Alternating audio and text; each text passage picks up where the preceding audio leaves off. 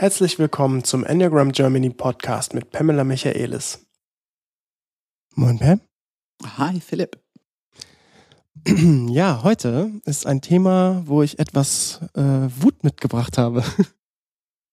Oder ich will es anders formulieren. Wir haben heute auf jeden Fall Energie im Podcast. Ja, das glaube ich auch. Ähm, ich äh, möchte über Männer und Frauen sprechen, konkreter über Männlichkeit und Weiblichkeit und noch konkreter über die Geschlechterverteilung, die Geschlechterrollen, die man so im sozialen Kontext spielen soll, muss, darf, kann. Und ähm, ja, da ist für mich ein, äh, ich habe da immer mal wieder äh, ein paar Informationen mir eingeholt so und und auch interessante ähm, Talks und Podcasts und Gespräche gehabt, äh, vor allem auch witzigerweise um mich herum ist jetzt so die Zeit, wo alle langsam Kinder kriegen oder schon haben. Und ähm, da ist es auch auf jeden Fall ein Thema. Alle Jungs blau, alle Mädchen rosa oder vielleicht auch nicht. Ne? Also so ähm, der bewusste Umgang damit, äh, wie man ein Kind erziehen möchte. Und ähm, ja, äh, äh, wie, wo, was wollen wir heute alles besprechen? Ich glaube, wir brauchen ein bisschen Struktur. Ähm, ich würde gerne jeweils in Männlichkeit und Weiblichkeit einzeln reingehen. Mhm. Ähm, was sind die Themen, die mit den Männern in dieser Welt zu tun haben? Was müssen sie erfüllen, vermeintlich? Und wo sind, wo sind wie sind sie eigentlich stark oder mhm. wie könnten sie stärker sein? Ähm, was sind die Rollen, die Bilder, die Frauen erfüllen müssen? Im Allgemeinen zumindest. Und wie können sie stark sein, stärker sein in ihrer Weiblichkeit? Und auch ein bisschen hinschauen, auch geschichtlich. Was leisten die tatsächlich jeweils, die Männer und die Frauen? Das mhm. finde ich auch ein wichtiges Thema. Also nicht nur intellektualisieren, sondern die Realität ein bisschen, ein Stückchen erfassen. Ja, das ist auch gut. Und dann ähm, haben wir natürlich ein, äh, ein sehr wichtiges Plädoyer für dir am Ende, dass wir natürlich niemals, und ich glaube, das werden wir immer mal wieder schon vorher erwähnen, dass wir natürlich niemals das als Konkurrenz und Dualität sehen sollten, sondern jeweils die Werte und Stärken der des anderen Geschlechts nutzen. Ergänzung, ne? Ja. Ergänzung. Ähm, falls es Menschen gibt, die jetzt äh, vielleicht es etwas einseitig sehen, weil hier zwei, ein Heteromann und eine Heterofrau sitzen, ähm, sei nur so viel gesagt, dass es ist halt einfach jetzt gerade die Realität. Wir wollen niemanden ausschließen. Nein. Und ähm, auf jeden Fall, ja, ist es aber einfach, wir sind halt einfach die beiden Leute, die hier sitzen genau. und filtern es auch mehr oder weniger ja auch ein bisschen durch Generationen. Ne? Ich bin. Das finde ich gerade interessant, dass wir eine unterschiedliche Generation hier sitzen. Also es ist nicht nur männlich, weiblich, sondern schon auch diese unterschiedliche Generation. Auch vielleicht interessant ein bisschen, ne, so deutsche Ursprung, britische Ursprung könnte auch noch eine Färbung hm, reinbringen. Hm. Ja, Kultur, also definitiv. No? Ich meine, tatsächlich ist ja auch, ähm, man, ich glaube sogar fast noch mehr als hetero äh, die Prägung ist die kulturelle Prägung. Also Absolut. egal in welchem Land du bist, äh, von Japan über China bis ähm, die arabischen Länder und Amerika oder ich meine in Brasilien, ja, da laufen halt die Mädels äh, am Strand mit Tanga rum. Also mhm. das ist halt einfach schon einfach auch eine kulturelle Sache. Absolut, so. absolut. Das heißt, ähm, natürlich können wir die Komplexität und die Vielfalt der Menschheit niemals da abbilden und die Enneagrammstile, also dieses Thema ist auch wesentlich, wesentlich facettenreicher als die, die wir oft im Enneagrammstil haben. Also da sind ja die Muster schon wiedererkennbar, immer wieder. Und klar gibt's auch wiedererkennbare Muster bei männlich und weiblich. Mhm. Aber so vielfältig wie die Kulturen sind und so vielfältig wie damit umgegangen wird, das finde ich schon, das können wir einfach nicht leisten jetzt hier. Also nur, dass man den Anspruch einmal darstellt, richtig. Und wir können nützen unsere Erfahrung mit dem Enneagramm, mit dieser Unterschiedlichkeit. Wir üben uns darin, erstens uns wohlzufühlen, zu Hause zu fühlen in unserem eigenen Enneagramm-Stil und wirklich wertzuschätzen, was es mit sich bringt und auch einige Stärken von anderen Zentren, anderen Enneagrammstil in uns zu integrieren, einfach um selber voller zu werden, um selber mehr zu werden, kompetenter, stärker zu werden. Ich finde auch immer intelligenter zu werden.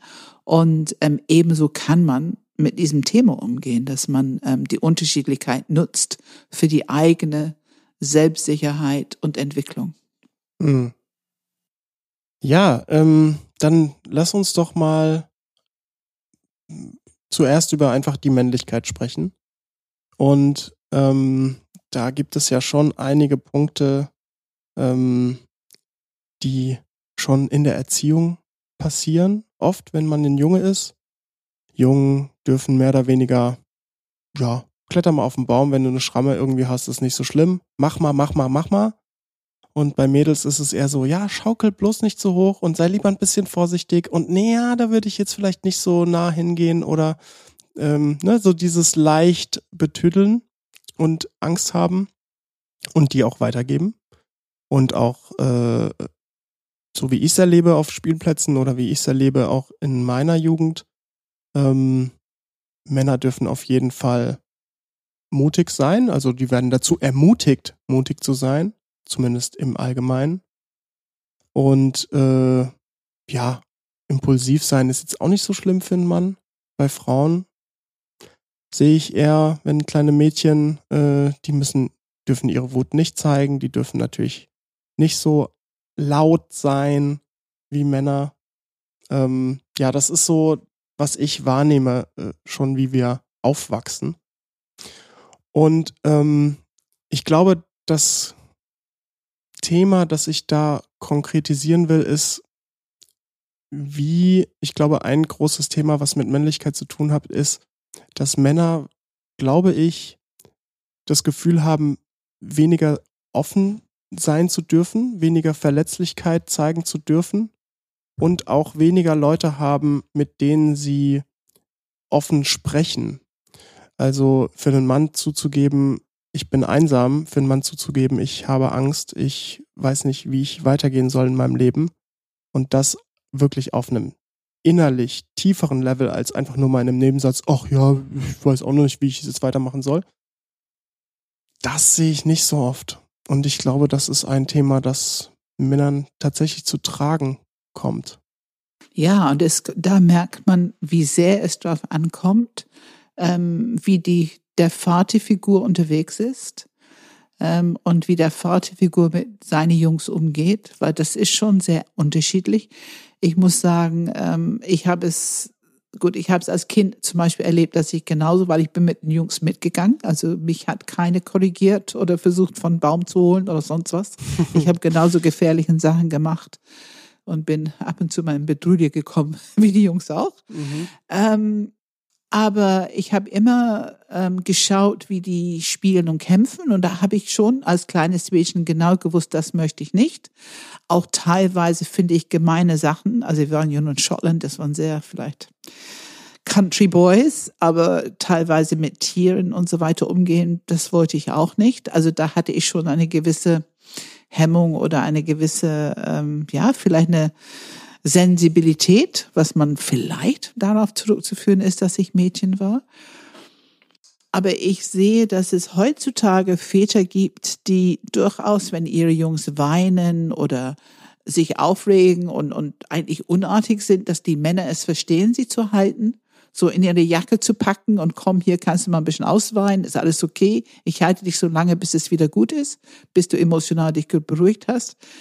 Ich sehe, dass es junge Väter heutzutage gibt, die das können. Und es freut mein Herz total, wenn ich es mm, sehe. Mm. Ich denke, wow, die Welt hat sich wirklich verändert. Also das hätte es in meiner Generation einfach nicht gegeben.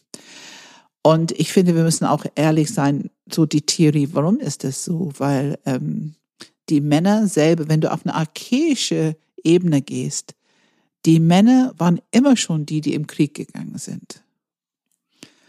Und im Krieg kannst du nur überleben, wenn du stark bist.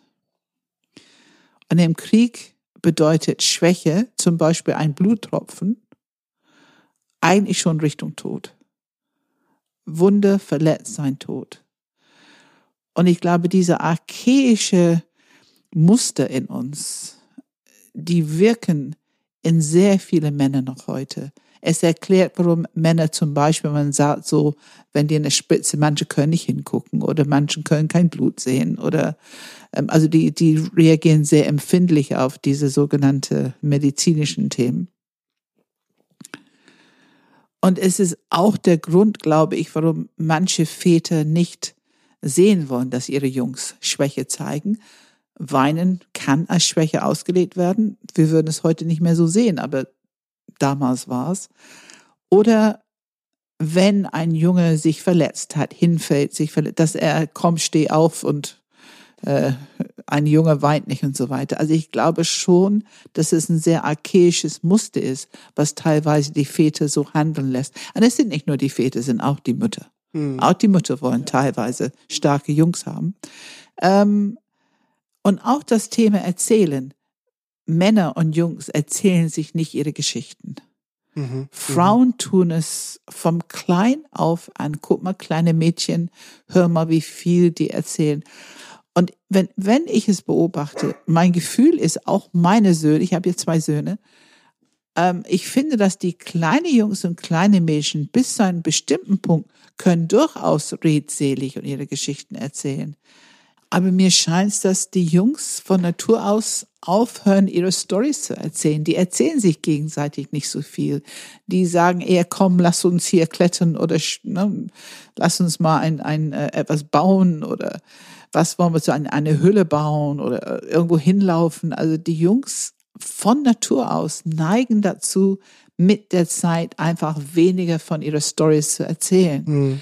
Ähm, und Frauen Mäd, kleine Mädchen tun es. Es ist leicht.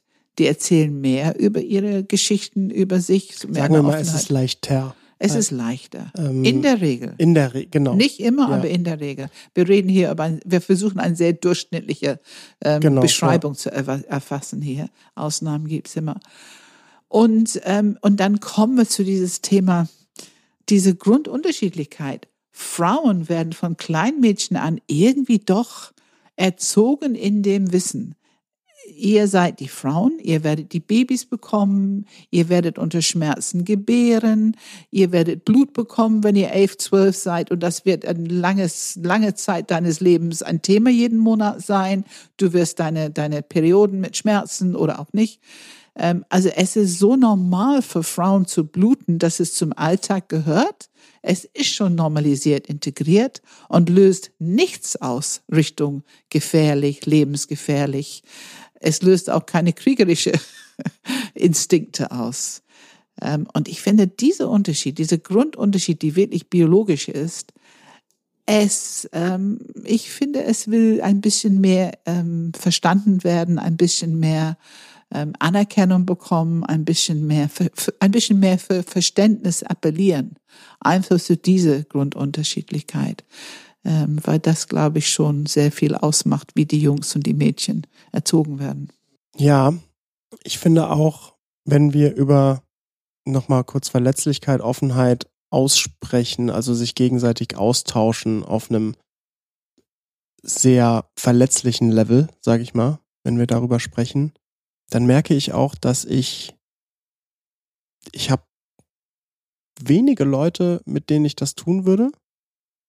Ähm, je tiefer und persönlicher es wird, desto mehr würde ich selektieren, desto schwieriger wäre es für mich.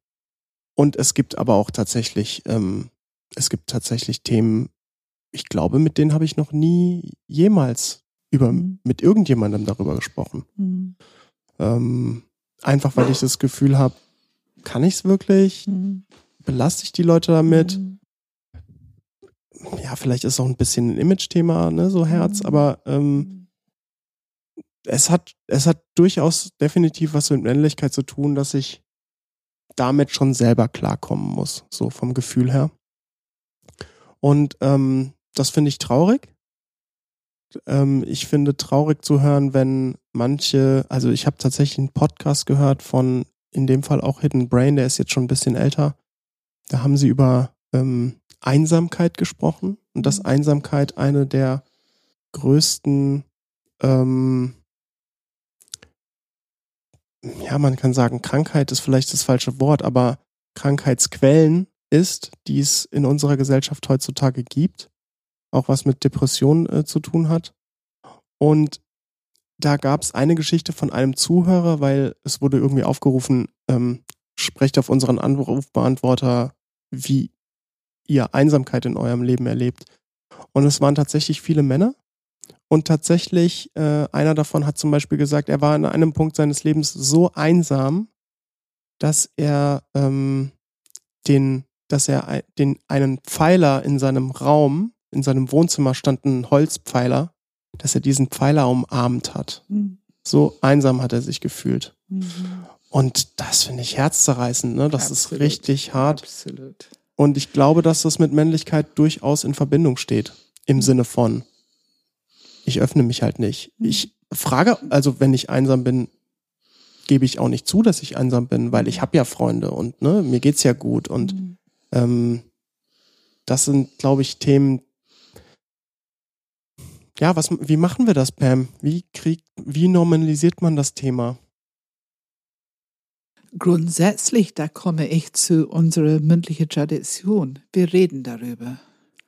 Ich meine, wir reden hier ganz anders über dieses Mann, Frau, männlich, weiblich Thema, als es zum Beispiel im Moment in den Medien häufig der Fall ist. Oh ja. Ähm, ich finde, diese Willen, offen zu sein und die echte Geschichte zu hören, von den anderen. Ich möchte von den Männern hören und wir hören es natürlich in unsere Seminare und ne, ich höre sie in Coaching, also ich höre ganz viel. Ähm, ich erlebe das nicht wirklich unterschiedlich, ob ich mit einer Frau coache oder einem Mann coache. Ich finde, dann kommen wir auch an die Themen. Mhm. Und die Themen sind halt genauso wie jedes Thema. Es lohnt sich, die zu erzählen und dann zu gucken, Glaubenssätze, bestimmte ähm, Programmierung aufzulösen, die zum Beispiel zu dieser Einsamkeit führt. Und das hat ganz oft mit geschlossenen Zentren zu tun. Aber da will ich jetzt nicht hingehen, das ist Enneagramm. Ähm, mündliche Tradition, dass wir diese Themen normalisieren. Wir machen es gesellschaftsfähig, dass die Jungs auch ein bisschen ihre Geschichte erzählen können, dass die Väter und die Mütter sich dafür interessieren, dass die Freunde sich dafür interessieren. Und es ist eine Art, Beziehung zu vertiefen. Und dieses die Geschichte erzählen, wir lernen von den anderen, dadurch können wir überhaupt Empathie erwecken. Wir können ja keine Beziehung bekommen, keine Empathie bekommen, wenn wir keine Öffnung anbieten und es einladen.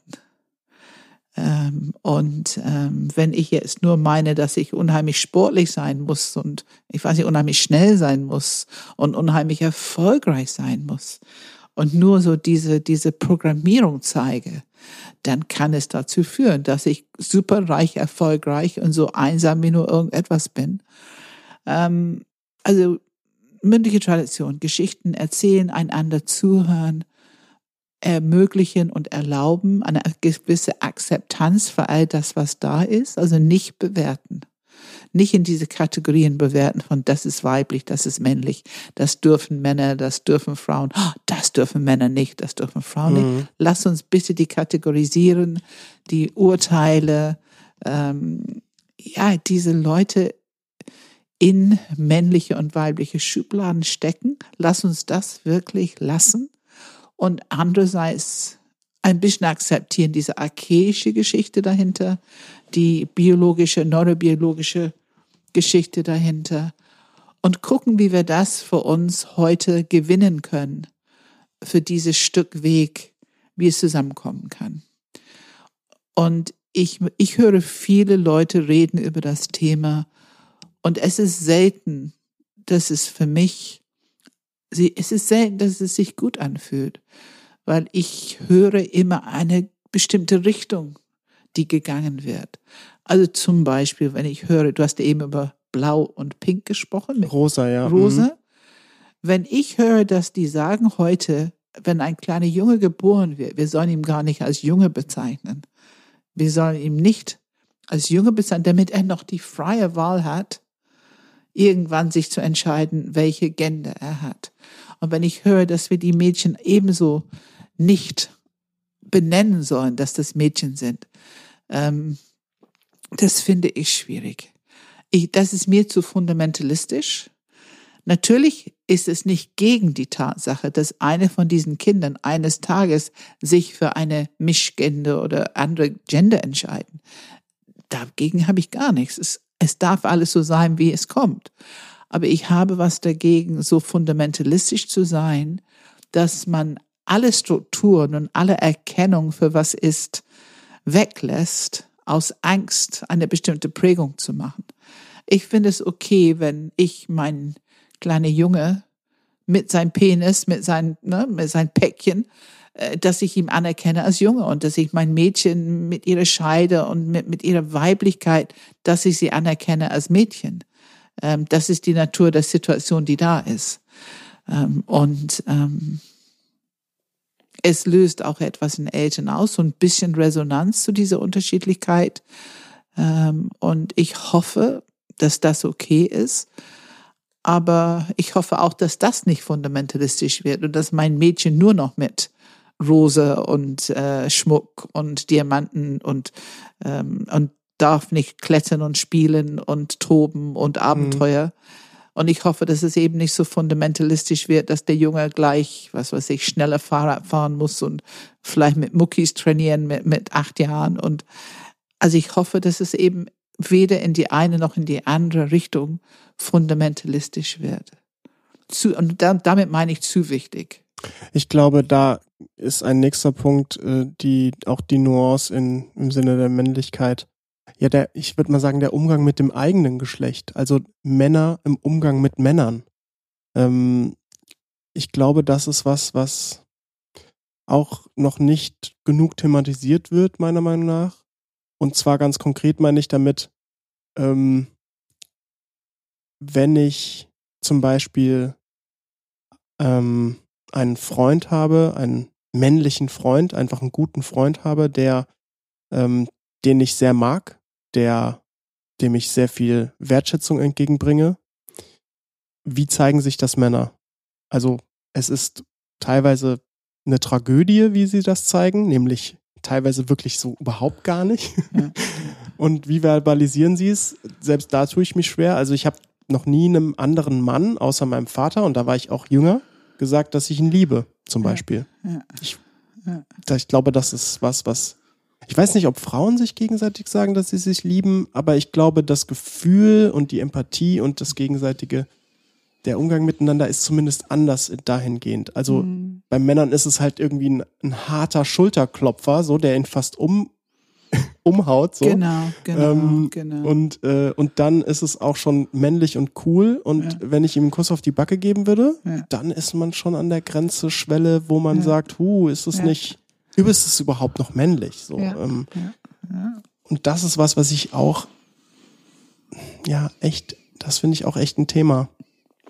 Ja, ich meine, wir haben das Wort Liebe ist wieder ein Wort, wir tun ja schon ein bisschen was dafür. Wir werden noch so viel wie wir können dafür tun, das Wort zu normalisieren weil wir haben schon viel darüber gesprochen, diese Offenheit, was Liebe bedeutet, ist das Intelligenteste, was wir Menschen zur Verfügung haben. Also wir sollten es bitte jetzt aktivieren. Wir brauchen es jetzt. Ähm, doch, Frauen sagen das. Also wir sagen das. Also jedenfalls in meinem, in meiner Familie, in meinem Freundeskreis, in mein, ähm, in meinem Leben gibt es das. Hm. Und ähm, ich habe sofort dran gedacht, ich war Ach, ich denke, ich kannte Helen Palmer schon vielleicht fünf Jahre oder so. Und ich war in einem Seminarraum und sie kam in den Raum, ich weiß nicht, waren wir alleine oder waren noch ein paar andere Leute, ich weiß es nicht. Aber sie kam auf mich zu und sie sagte, I love you, Pam. Und ich kann erinnern, was das mit mir gemacht hat. Das werde ich nie vergessen. Also es ging durch meinen ganzen Körper. Und ich habe erkannt, diese Zweifel, die, das kann doch nicht sein. Und wieso sagt sie mir das? Und ich habe bemerkt, wie mein Kopf gerungen hat und hat versucht, es in Zweifel zu stellen und, und, und. Also die natürliche Reaktion, die wir oft haben, wenn jemand sagt, ich liebe dich. Und auf der anderen Seite diese Elektrifizierung durch den ganzen Körper. Und ich war schon klar, dass das Enneagramm mein Weg ist im Leben. Das war schon absolut klar. Aber es war so eine Bestätigung für meinen Weg.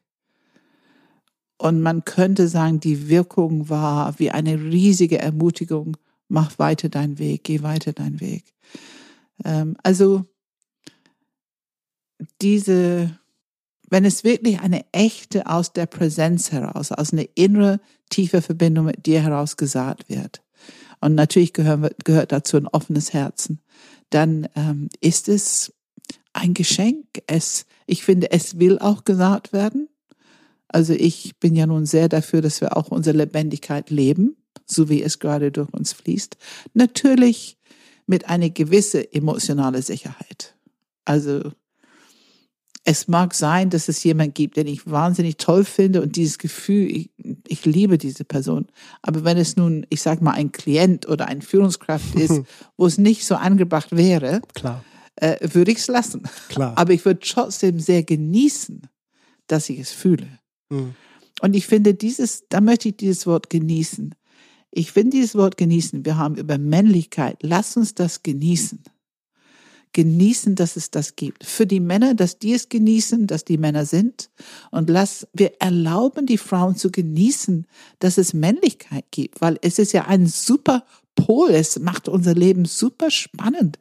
Es ist verrückt, dafür nicht offen zu sein und allen Genuss zu bekommen, die du bekommen kannst. Ob es nun ein kleiner Junge ist, der im Spielplatz spielt und, und sich wie ein Junge benimmt so und, und, und guck mal, wie die Mädchen das machen. Wir haben gerade diesen Fall gehabt, ein Familientreffen äh, und, und wir haben uns darüber unterhalten. Also es gibt schon natürliche Aspekte, die einfach da sind. Ähm, und auch wenn wir älter sind, ich meine, ich finde, ähm, wenn wir 88 sind, es muss noch möglich sein zu genießen. Ähm, wir haben eine Tante, die sich mit 88 verlobt hat mit einem 75-jährigen Mann. Hm. Ähm, und also dieses Genießen, dass es das gibt in der Welt, dass es natürliche Polaritäten sind, die unheimlich viel einander zu geben haben. Und lass es dann das Wort Liebe und alles, was es in uns auslöst und die Erfahrung und lass uns das genießen. Ähm, lass uns uns erlauben, das zu genießen. Lass uns das eher zulassen und genießen, als immer nur intellektualisieren darüber. Hm. Weil ich finde, das passiert ein Tick zu viel im Moment. Ich möchte da, vor allem weil du ähm, eben so schön über Liebe und den Man, Mann gesprochen hast, möchte ich da noch ein Zitat bringen. Das Zitat ist von Wim Hof. Wim Hof ist eine wunderbare Acht. Ähm, ich weiß nicht, wer ihn kennt, der hat viel mit ähm, Kälteauswirkung auf den Körper zu tun und wie das einen, ähm, wie das der Gesundheit fördert und hat auch so eine Atemtechnik. Wie dem auch sei, Wim Hof hat einen wirklich, finde ich, total tolles Zitat gesagt. Ich muss es jetzt nur ein bisschen live auf Deutsch übersetzen. Ich glaube, der Beweis für die Männlichkeit ist die Fähigkeit, Liebe in die Welt zu bringen. Wenn er Liebe in die Welt bringt, wird er zum Beschützer von Emotionen und von Verletzlichkeit, während er gleichzeitig präsent mit jedem anderen bleibt. Das ist, was es bedeutet, ein echter Mann zu sein. Ja. Aus der Kraft der Präsenz, ist wunderschön, Philipp, ist wunderschön. Also aus dieser Kraft der Präsenz, um die eigene Kraft wissend und auch die eigene Verletzlichkeit, Weichheit, Offenheit zulassen, es muss ja offen sein, um Liebe in die Welt zu bringen. Mhm.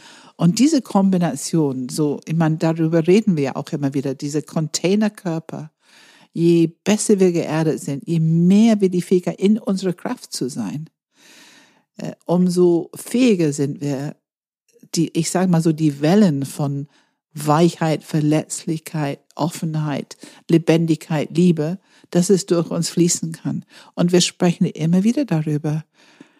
Wir sprechen nicht über Hollywood-Liebe. Wir sprechen über etwas, was eine ganz große Fähigkeit ist.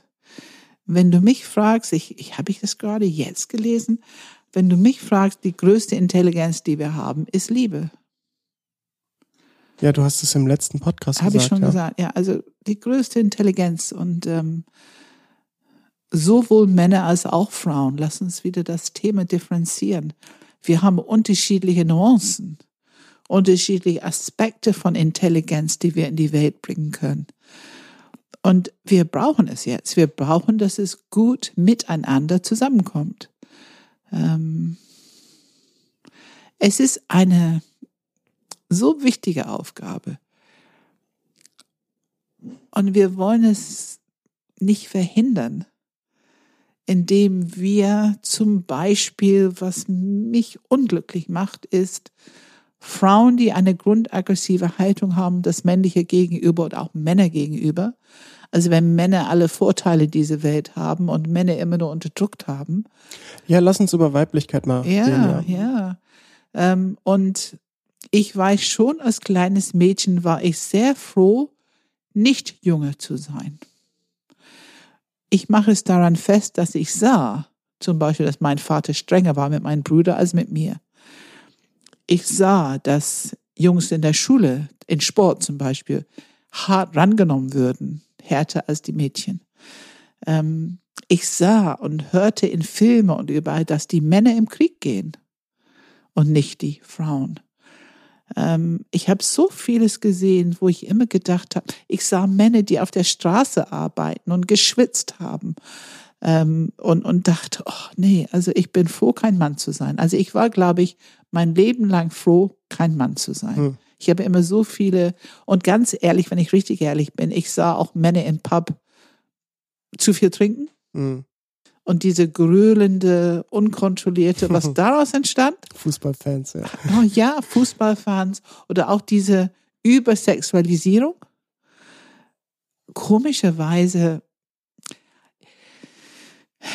in mir hat es ein bisschen Mitleid ausgelöst. Ich habe es immer als, ja, so ein bisschen Schwäche und, und ausgeliefert sein so erlebt. Und und ich habe irgendwie, ich befürchte, dass es viele Frauen so geht. Und wir haben ja früher diese Gruppen gemacht, wo wir, ich saß mit Frauen, wir haben erst, es waren Seminare, ähm, es hieß ähm, Love and Honor, also Lieben und Ehren, das war der Titel von diesen Seminare. Und eine von den ersten Übungen waren, die Frauen haben für sich gesessen und über Männer so diskutiert und Punkte gesammelt und die Männer saßen und haben über Frauen ähm, diskutiert und Punkte gesammelt. Und was wir da alles entdeckt haben, aber das, was mich sehr betroffen gemacht hat, war, ich fand die Haltung der Frauen zum Mann sein oder die, die, wie die drüber geredet haben, es waren alles andere als Ehren. Und mir hat das ein bisschen wehgetan und ich, ich merkte dieses Thema ein bisschen belächeln. Also so dieses Thema, ähm, dass die Sexualität alles regiert im Mann ähm, ist, ist ein bisschen, es würde von den Frauen ein bisschen belächelt, neben solche Themen wie ein Mann kann nichts im Schrank finden, er steht davor, guckt es an und sagt, wo sind, ne, wo ist mein Hemd oder so. Ähm, und ich habe das eigentlich sofort gefühlt als es ist einseitig, aber wir gucken nicht hin, was wir alles bekommen von diesem Mannsein. Ähm, und Frauen haben eine Neigung, wir denken, dass die unter Druck sind durch Männer, aber ich finde alleine dieses Thema, dass es ein bisschen Neigung gibt, sich etwas zu erhöhen über bestimmte männliche Aspekte, dass die Männer kein Blut sehen können und solche Sachen. Es gibt ja diese, nennen wir sie Vorurteile, ein Hauch von Stereotypen. Stereotypen, ja. genau wie es in Enneagramm gibt. Klischees, ja. Klischees. Ähm, also ich glaube, ich finde Klischees nie gut und Stereotypen auch nicht. Und es ist besser, jeden zu nehmen, so zu sehen und zu erleben und zu nehmen, so wie die sind. Ich habe eine nette ähm, Zitat gehört über Stereotype, das ich ganz spannend finde. Da gibt es einen eigenen TED-Talk dazu. Stereotype heißt nicht unbedingt, dass es, dass es ähm, falsch ist, aber es ist auf jeden Fall nie die ganze Wahrheit. Genau, genau. Ja. Genau. Also einfach bereit sein, viel mehr zu sehen, als der Stereotyp für sich aus anbietet. Und Weiblichkeit, wie gesagt, ich habe schon ein bisschen drüber gesprochen, also dieses Thema, unsere Biologie macht uns, es, es, es bereitet uns gut vor, dass Blut eine Rolle in unser Leben, Blut und Schmerz letzten Endes, wir erwarten es förmlich, ne? das gehört einfach zum Leben einer Frau dazu. Ähm, und dadurch werden wir auch auf eine bestimmte Art stark. Und wenn man dann so ein bisschen hinguckt, auf eine bestimmte Art stark, wir haben auch darüber gesprochen, zum Beispiel die ganze Geschichte von Krieg in der Welt. Nehmen wir die letzten 2000 Jahre. Wir brauchen nicht ähm, noch weiter zurück. Nehmen die letzten 2000 Jahre. Die Männer machen den Krieg. Die initiieren, die führen es, die bluten, die sterben, aber die machen den Krieg. Politik und so weiter auch nicht immer. Siehst du, da merke ich so, nee, das stimmt nicht. Es gibt auch Boudicire und es gibt auch, ähm, ich weiß nicht, Marie Antoinette und es gibt auch andere Frauen in die Geschichte, Ja, die es trotzdem durchaus was ausgelöst haben. Also wir wollen es nicht Ja. komplett ignorieren, aber trotzdem klar, seltener. sel Ja. es ist selten auf jeden Fall. Aber gibt es, keinen sind weiblichen- Frauen, Es es gibt sind, keinen weiblichen Genghis Khan zum Beispiel. nee, Ja. nee, nee, nee, ja. Aber es sind die Frauen, die irgendwo die Familien zusammenhalten, sich zusammenraffen. Wir brauchen nur den Zweiten Weltkrieg zu nehmen, die Kinder irgendwie durchbekommen, wenn die Kartoffeln schalen kochen und irgendwas tun, die, dass die Kinder überleben, die die Steine sammeln, die die zerbombt würden und wieder zusammenpacken, um ein Haus zusammenzubauen. Hm. Es sind die Frauen, die letzten Endes die Familie und der Dorf und dieses Gesellschaft zusammenhält, während andere es sprengen, darüber kämpfen und meins und deins spielen. Ähm, und ich glaube, das ist gut, das bewusst zu werden. Also wir haben ja die Vorteile von männlich sein und die, wenn man das als wollen, wollen wir das als Schwäche bezeichnen oder wollen das eher als erstmal eine Art Naturprinzip, die wir jetzt langsam vielleicht durch eine gewisse Reifungsprozess überwinden können? So würde ich es lieber darstellen. Wir können es durch bestimmte Reifungsprozesse überwinden. Also die Väter, die es schaffen, ihr Sohn so in die Jacke zu nehmen und ihm ein bisschen zu schützen, während er sich ausweint. Oder der Sohn im Arm zu nehmen, wenn er tobt und wütend ist und ihm da durchredet, bis er wieder sowas wie ein friedliches Akzeptieren der Situation findet.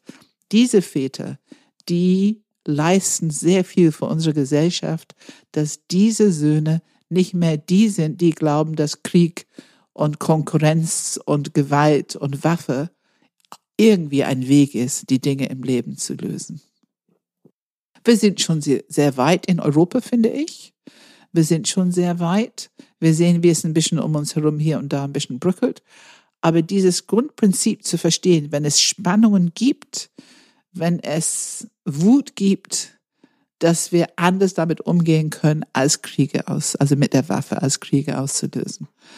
Ähm, Das ist halt der Entwicklungsprozess, der jetzt stattfinden muss oder stattfindet auch. Und ich finde, dass die Frauen können viel leisten dazu, weil die haben viel mehr Möglichkeiten. Diese Umsichtigkeit, viel mehr Nuancen zu sehen, eben das, was uns hilft, die Sachen in einen Schrank, in einen vollen Schrank zu finden oder aus, ich weiß nicht was, aus nichts irgendein Essen herzustellen. Das gibt uns auch die Fähigkeit, in ganz schwierigen Situationen andere Nuancen zu sehen, andere, andere Argumente zu bringen, andere Wege zu gehen, die nicht unbedingt mit der Waffe ähm, oder mit der höchsten Aggressivität ähm, zu tun hat. Also diese Unterschiedlichkeit ist, die ist da. Ich finde, die will anerkannt werden und die ist nützlich. Ähm, und vielleicht ganz kurz zu äh, männlich, weiblich und ob das jetzt heterosexuell ist oder homosexuell. Das, was ich eben gesagt habe, gilt für mich auch, wenn ich, ich habe ja viele Freunde, die entweder lesbisch oder, oder ähm, homosexuell sind und ich erlebe das nicht anders. Es ist genau dieselbe Wertschätzung, weil in jedem Mensch ist Männlichkeit und Weiblichkeit. Ich sehe es in dir, ich kenne es in mir, in jedem Menschen, den ich kenne, spüre ich und sehe ich Männlichkeit und Weiblichkeit. Und unsere Aufgabe ist es miteinander in uns zu integrieren, uns damit wohlzufühlen. Und ich sehe es genauso in homosexuelle oder in, in lesbische ähm, Personen. Also das spielt für mich nicht so eine große Rolle, welche Bezeichnung man hat für diese Person. Ich finde diese Präsenz gegenüber diese Nuancen sehen, das ist wichtig. Das ist wichtig. So. Ja, ich würde gerne bei Weiblichkeit nochmal äh, einen Aspekt reinbringen, den du bis jetzt noch nicht angesprochen hast, wo ich schon finde, dass Männer durchaus ihr Päckchen zu tragen haben. Und das ist, ähm, ich sag mal, die, es ist ganz plump, aber tatsächlich die Objektivierung der Frau als sexuelles Objekt ähm, und auch, mh, hm, ich sag mal, Kritik in Richtung von Frauen, dass diese sofort auf ihre, auf ihre Weiblichkeit ähm, übertragen wird. Da gab es ähm, sehr interessante Beiträge, fand ich, in letzter Zeit von, von ZAP, dem Medienmagazin. Ähm, die haben in einem Bericht über Politikerinnen gesprochen, die auch wirklich aufs aller, aller härteste und derbste beleidigt wurden, weil sie hässlich sind, weil sie gut, so Sachen will ich jetzt wirklich nicht im Podcast äh, sagen. Ähm, ja, und es gibt auch dann eben einen anderen Bericht in ZAP, ähm, wo ähm, auch andere Frauen interviewt wurden. Und da habe ich jetzt ein Beispiel, ein konkreteres. Ähm, Luisa Neubauer, weiß nicht, ob du sie kennst, sie ist ja ähm, Fridays for Future das Gesicht für Deutschland. Und ähm, jetzt unabhängig davon, was man ob man da jetzt dafür ist oder dagegen ist, die Angriffsfläche und die Kritik, die ihr entgegengebracht hast, ist im Großteil selten inhaltlich von ihren Gegnern. Es ist immer ihre Weiblichkeit. Es ist immer, oh, die muss mal verge soll die doch mal einer vergewaltigen oder sowas in die Richtung. Also es ist wirklich maximal heftig. Und ähm, die hat eine Frage gestellt in diesem äh, Bericht, den ich gerne dir weitergeben würde, weil die finde ich nämlich, hui, die ist schon schwierig zu beantworten. Luisa Neubauer sagt, ich weiß nicht, wie man heute junge Frauen guten Gewissens ermächtigen möchte, sich öffentlich für etwas auszusprechen, wohlwissend, wo sie da reinrennen. Da müssen wir durch. Das ist meine Antwort. Da müssen wir durch. Ähm, also meine erste Reaktion auf diese Art Beleidigung und Sprache, ich stelle mich, also ich vertrete mich, ich ziehe Position zu etwas und das tut sie auf jeden Fall.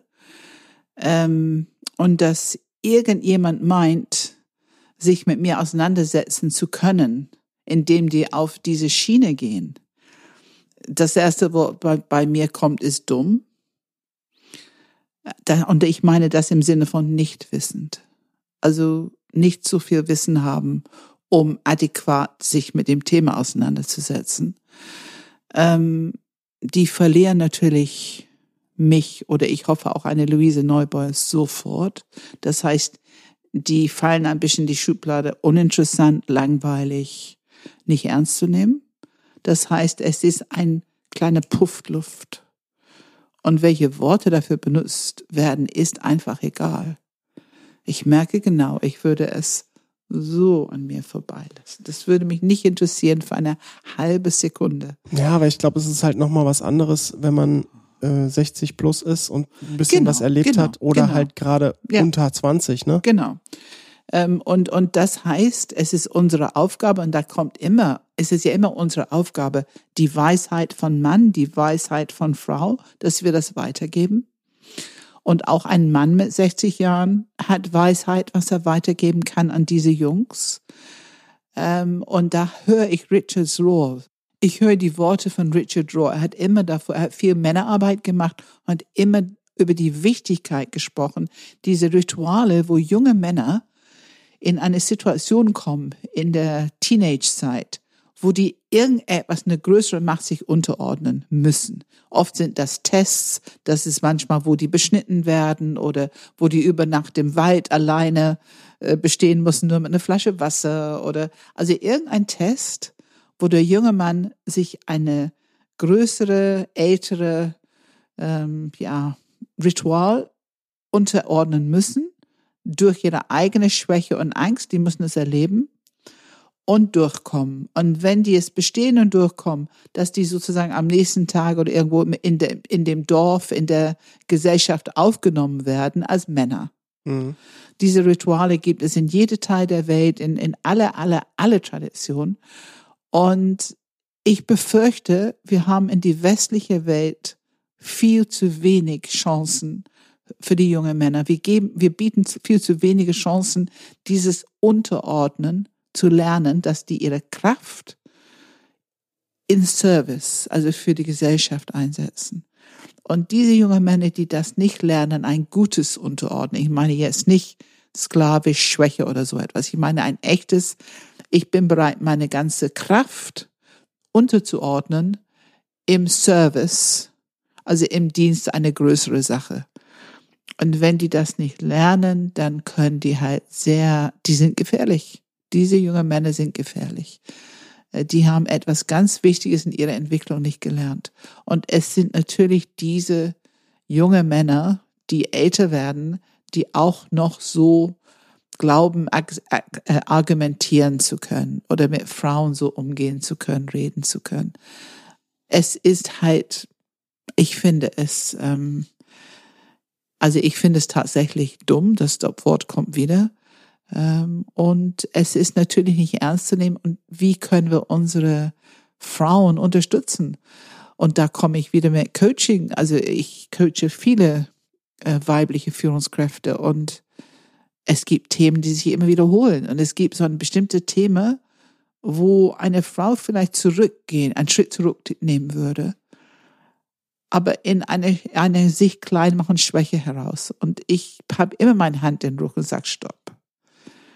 Du gehst nicht zurück aus deiner Kraft. Du gehst nicht zurück aus deiner Intention, deiner Position, was du hier vertreten möchtest. Man kann gerne mal nichts sagen, weil es klüger ist, aber nicht aus der Position heraus, äh, dass man sich selber kleiner macht. Also da finde ich dieses Stehenbleiben, vorne stehen bleiben und die Sache, den Wind, den Gegenwind begegnen und es ein bisschen ausweichen, sich nicht verwickeln lassen von der Politik oder der Drama oder dieser Einladung in ein Spiel einzutreten, in irgendein Konkurrenzspiel oder, oder, oder. Und ich würde die Luise Neubauer, ich finde es toll, dass sie weitermacht. Und ähm, ich würde alle junge Frauen, die etwas vertreten wollen, ermutigen, aus ihrer Kraft heraus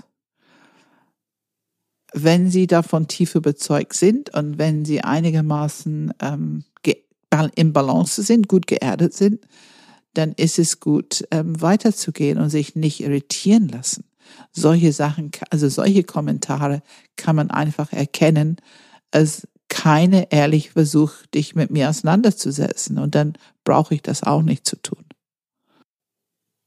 Und ich glaube, ich merke, wenn du in deiner eigenen Sexualität gut sitzt, und eine gewisse Grund-Selbstsicherheit hast in deiner eigenen Sexualität, dass du weißt, dass es gut ist, ein junger Mann zu sein, dass es gut ist, eine junge Frau zu sein.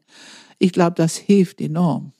Ich glaube aber, da ist natürlich ein riesen, Riesenthema, ne? Also da machen, wir haben ja schon gesagt, es gibt ja noch außer den Tod zwei weitere Tabuthemen und eins ist Sexualität. Dann lass uns das da auslagern, weil ich glaube, in seiner eigenen Sexualität selbstbewusst zu sein oder zu werden, ist für manche ja ein lebensbegleitendes ein Lebensthema. Ne? Ja. Ähm, Aber das liegt auch daran, dass wir nicht genug darüber reden. Auch wie Liebe auch. Auch das, ja. Mhm. Es ist nicht gut normalisiert und integriert in unsere Gesellschaft. Es wird nicht genug.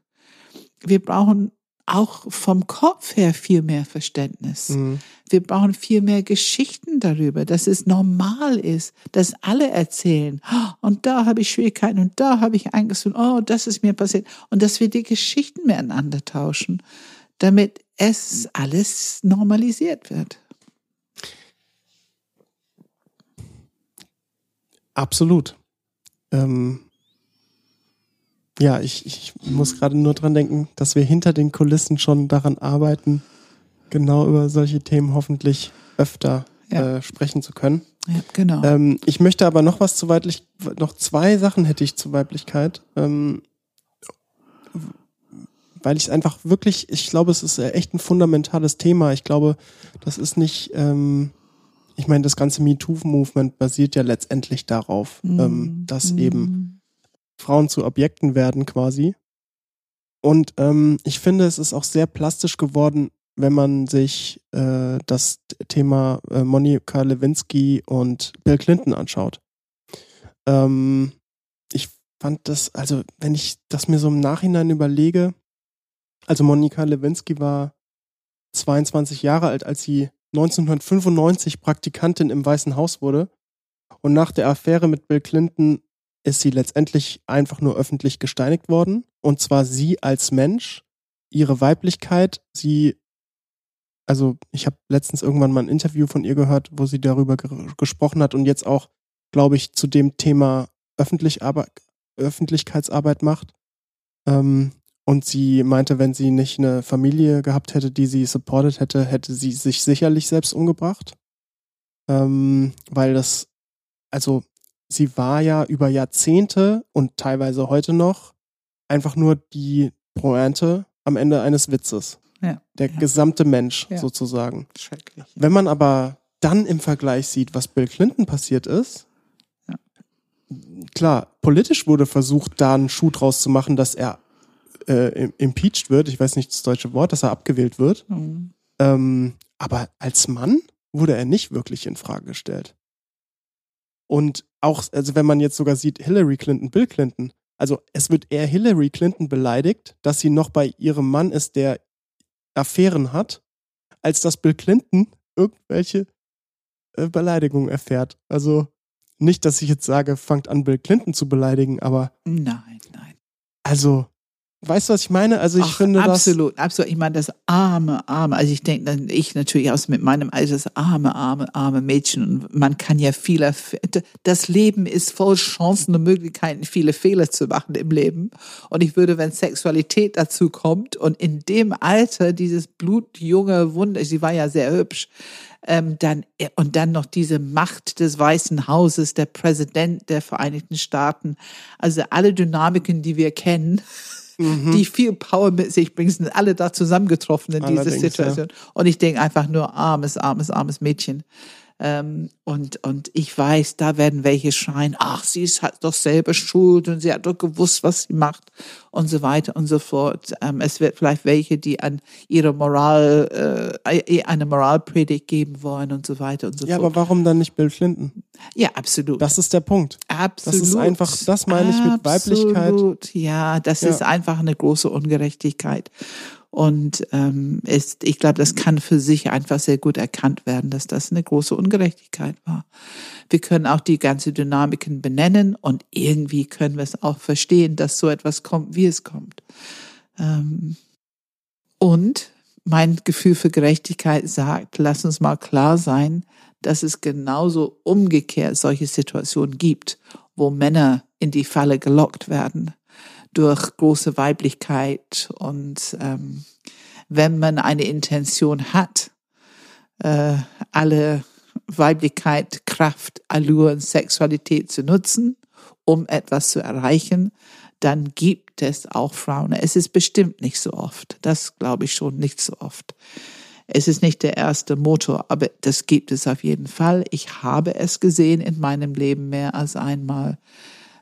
Ich habe es gesehen, wie über Köpfe hinweg getreten wird, äh, wie Menschen unwürdig behandelt werden, weil ein junges, hübsches, sicherlich sehr intelligentes Mädchen es geschafft hat, den guten Kontakt zum Chef zu bekommen und letzten Endes alle anderen weggefegt und Assistenzwürde und von dort aus gut Politik gemacht hat.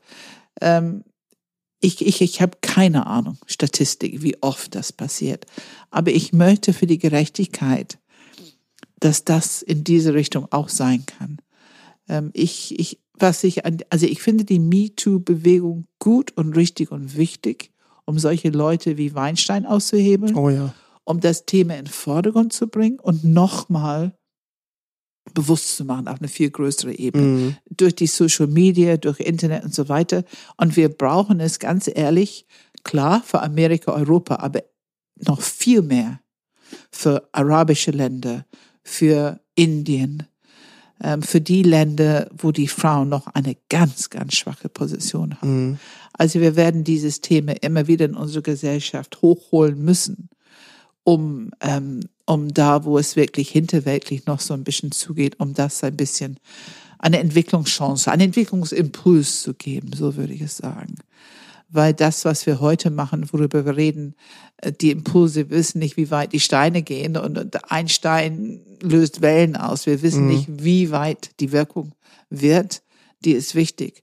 Und gleichzeitig möchte ich hier sitzen in einem Stuhl in Europa, wissen, dass wir es im Großen und Ganzen als Frauen schon sehr viele Chancen und ähm, sehr viele Möglichkeiten haben. Und so schlimm ist unsere Position nicht im Vergleich zu anderen Ländern. Ne? Ja, und der letzte Punkt, den ich ähm, ansprechen möchte im Kontext von Weiblichkeit, ist auch wieder ein sehr vorbildliches Beispiel. Vorbildlich dahingehend, dass, also es ist eine Kampagne, eine, äh, eine Kommunikationskampagne von Always, die Bindenhersteller, und ich weiß nicht, ob die vielleicht bekannt ist. Ich glaube, die ist ein bisschen bekannter in Amerika. Aber das ist wirklich die Kampagne. Ich kenne keine Kampagne, die ich finde ich wichtiger war in den letzten Jahrzehnten, wenn überhaupt. Meistens sind Kampagnen halt, kauf mein Produkt. Aber das wirklich ein sozialer äh, Kontext, der da im Vordergrund steht. Und zwar nennt sich das äh, Hashtag Like a Girl. Ähm, also always Hashtag like a girl. Wenn man das eingibt, like a girl und always zum Beispiel bei YouTube, da sieht man den Spot. Ähm, hat 68 Millionen Aufrufe. Zu Recht. Noch viel zu wenig. Ich finde, es könnte noch mehr sein. Und ähm, worüber sprechen die da? Ähm, es ist so, dass der Ausdruck wie ein Mädchen ja tatsächlich eine Beleidigung ist, was ich total verstörend finde du wirfst wie ein Mädchen, du rennst wie ein Mädchen, du, was auch immer mhm. machst du wie ein mhm. Mädchen, ist eine mhm. Beleidigung und damit eigentlich völlig desillusionierend für kleine Mädchen. Und diese Kampagne ist genau dafür da, um das aufzudecken und zu sagen, ähm, wir schreiben, wir schreiben es neu. Wir machen aus etwas wie ein Mädchen zu tun, machen wir was Gutes, machen wir was Positives. Und wir ähm, bringen Mädchen in ihre Kraft und stolz darauf zu sein, ich mach's wie ein Mädchen, ja genau. Mhm. So, das finde ich echt cool. Mhm. Und natürlich, natürlich äh, passt es auch zu deren Zielgruppe und so weiter und so ja, fort. Absolut. Also absolut. in dem Fall ist es auch äh, Gutes Marketing. Gutes Marketing, aber es ja. ist auch einfach ein wichtiger Diskurs. Und absolut, ich, ja. absolut. Es gefällt mir so gut, weil ich finde, wichtiges Marketing noch mit einem richtig sinnvollen Message finde ich wesentlich besser als mhm. Marketing, die ähm, für mich teilweise sehr an mir ja. vorbeigeht. Geiz ist geil oder so. Ja, ja, ja. Ich finde das, weißt du, das ist wieder diese Hoffnung, die ich bekomme, Philipp. Ich sitze hier und rede mit dir über ein Thema, ich habe ja in meinem Leben und all diesen Jahren so mit Seminare, mit Erfahrung und so weiter viele Gedanken. Ähm, ich bin ja so gelandet, wie es halt so bei mir ist heute. Aber ich merke, wenn ich mich mit dir unterhalte, merke ich das Neue. Und das gefällt mir immer so gut. Das finde ich so toll. Das ist für mich diese Hoffnung. Es ist für mich, so funktioniert Evolution, so funktioniert Leben. Es kommt immer die nächste Schicht. Es kommt immer diese nächste zu tun. Was ist der nächste folgerichtig Lösung für das Problem von heute? Und solange diese Richtung gegeben ist, ich finde es wunderbar. Den Austausch wunderbar. Nur bitte nicht fundamentalistisch. Bitte nicht mit einem religiösen Eifer, dass wir unbedingt Bösen machen wollen. Also ich möchte auf keinen Fall irgendwie Männer, irgendeinen einzigen Mann ein schlechtes Gefühl geben oder ein Schuldgefühl oder irgendwie als böse, als schlecht erleben oder sehen oder über ihn nachdenken, nur weil diese Kampagne läuft. Die Kampagne ist super. Es ist eine Bewusstseinsgeschichte, dass wir das Bewusstsein trainieren. ähm, aber dass wir schon sehr achtsam sind, ähm, nicht die Sündenböcke zu produzieren dabei. Mhm. Weil das finde ich nicht nützlich. Ja, und ich glaube, äh, wir können jetzt auch zu, quasi zu deinem Plädoyer kommen, ähm, das wirklich auch, finde ich, als Abschluss einfach perfekt passt. Ähm, ja, was, was, was ist das, Pam, was du da mitgeben willst noch?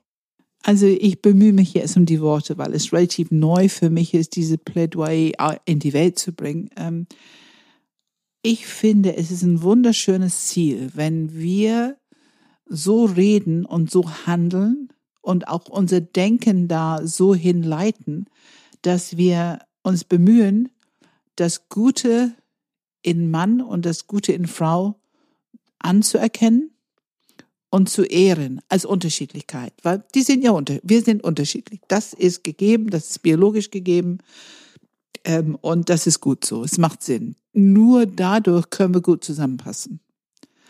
Und ich plädiere, eine Sprache zu haben, eine Art zu haben, die Problembereiche anzusprechen. Das auf jeden Fall. Ich will nicht unter den Teppich kehren. Ähm, und gleichzeitig achten auf die Würdigung und Nützlichkeit von Unterschiedlichkeit, dass wir wirklich ein, eine Art Empathie entwickeln für die Stärken und Schwächen im Problembereich von Frau sein, die Stärken und Schwächen im Problembereich von Mann sein.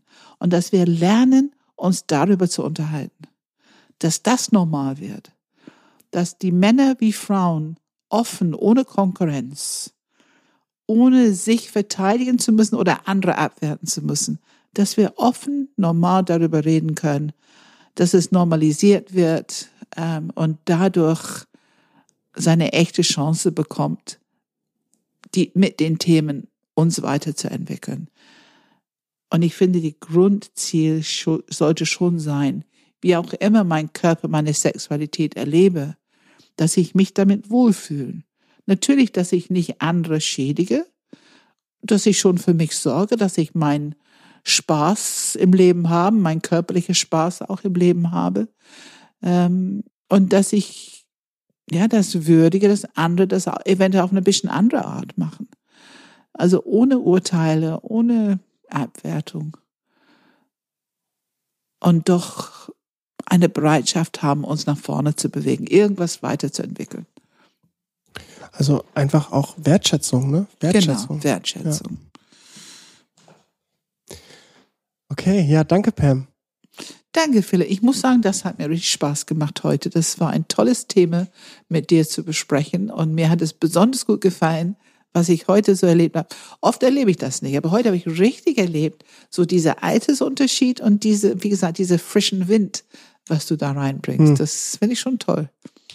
Ja, da kannst du äh, einfach der, der jüngeren Generation danken. Absolut. Das ist auch ähm, immer wieder, können wir es nutzbar machen. Ne? Mhm. Sind wir dafür offen, können wir es nutzbar machen. Also nicht nur urteilen, ach, die denken so ganz anders als ich und sehe ich nicht so, sondern schon sich dafür öffnen und ähm, ja, und gucken mal, wie es zusammenkommt. Das ist interessant. Ja, ähm, falls ihr auch Erfahrungen habt, persönliche, wie Weiblichkeit, Männlichkeit in eurem Leben gelebt werden durfte oder auch nicht, dann schreibt uns eine E-Mail an podcast.enneagramgermany.de. Enneagram mit einem M. Natürlich auch gerne, wenn ihr Anregungen, Kritik, Fragen oder sonstige Themen habt, schickt uns auch eine E-Mail. Den Podcast findet ihr auf Spotify, auf Apple Podcasts, auf Google Podcasts, auf egal wo ihr Podcasts hört und auch auf YouTube. Es gibt immer wieder Einführungen in das Enneagramm. Da guckt doch gerne auf die Webseite. Und ja, Pam, was steht an? Ja, wir sind so in dieser Phase, wo wir uns auf alles Neue freuen. Also die Mediationsausbildung beginnt, ähm, die Coaching-Ausbildung beginnt. Wir haben viele neue, die jetzt mit der Enneagramm-Ausbildung beginnen. Und wir sind selber so am Planen, organisieren, wie du weißt, dass wir neue Online-Produkte auch bald auf der Webseite, auf der neuen Webseite ähm, bewerben werden. Ähm, also für mich fühlt sich das im Moment so eine Phase, wo viel Neues am Entstehen ist.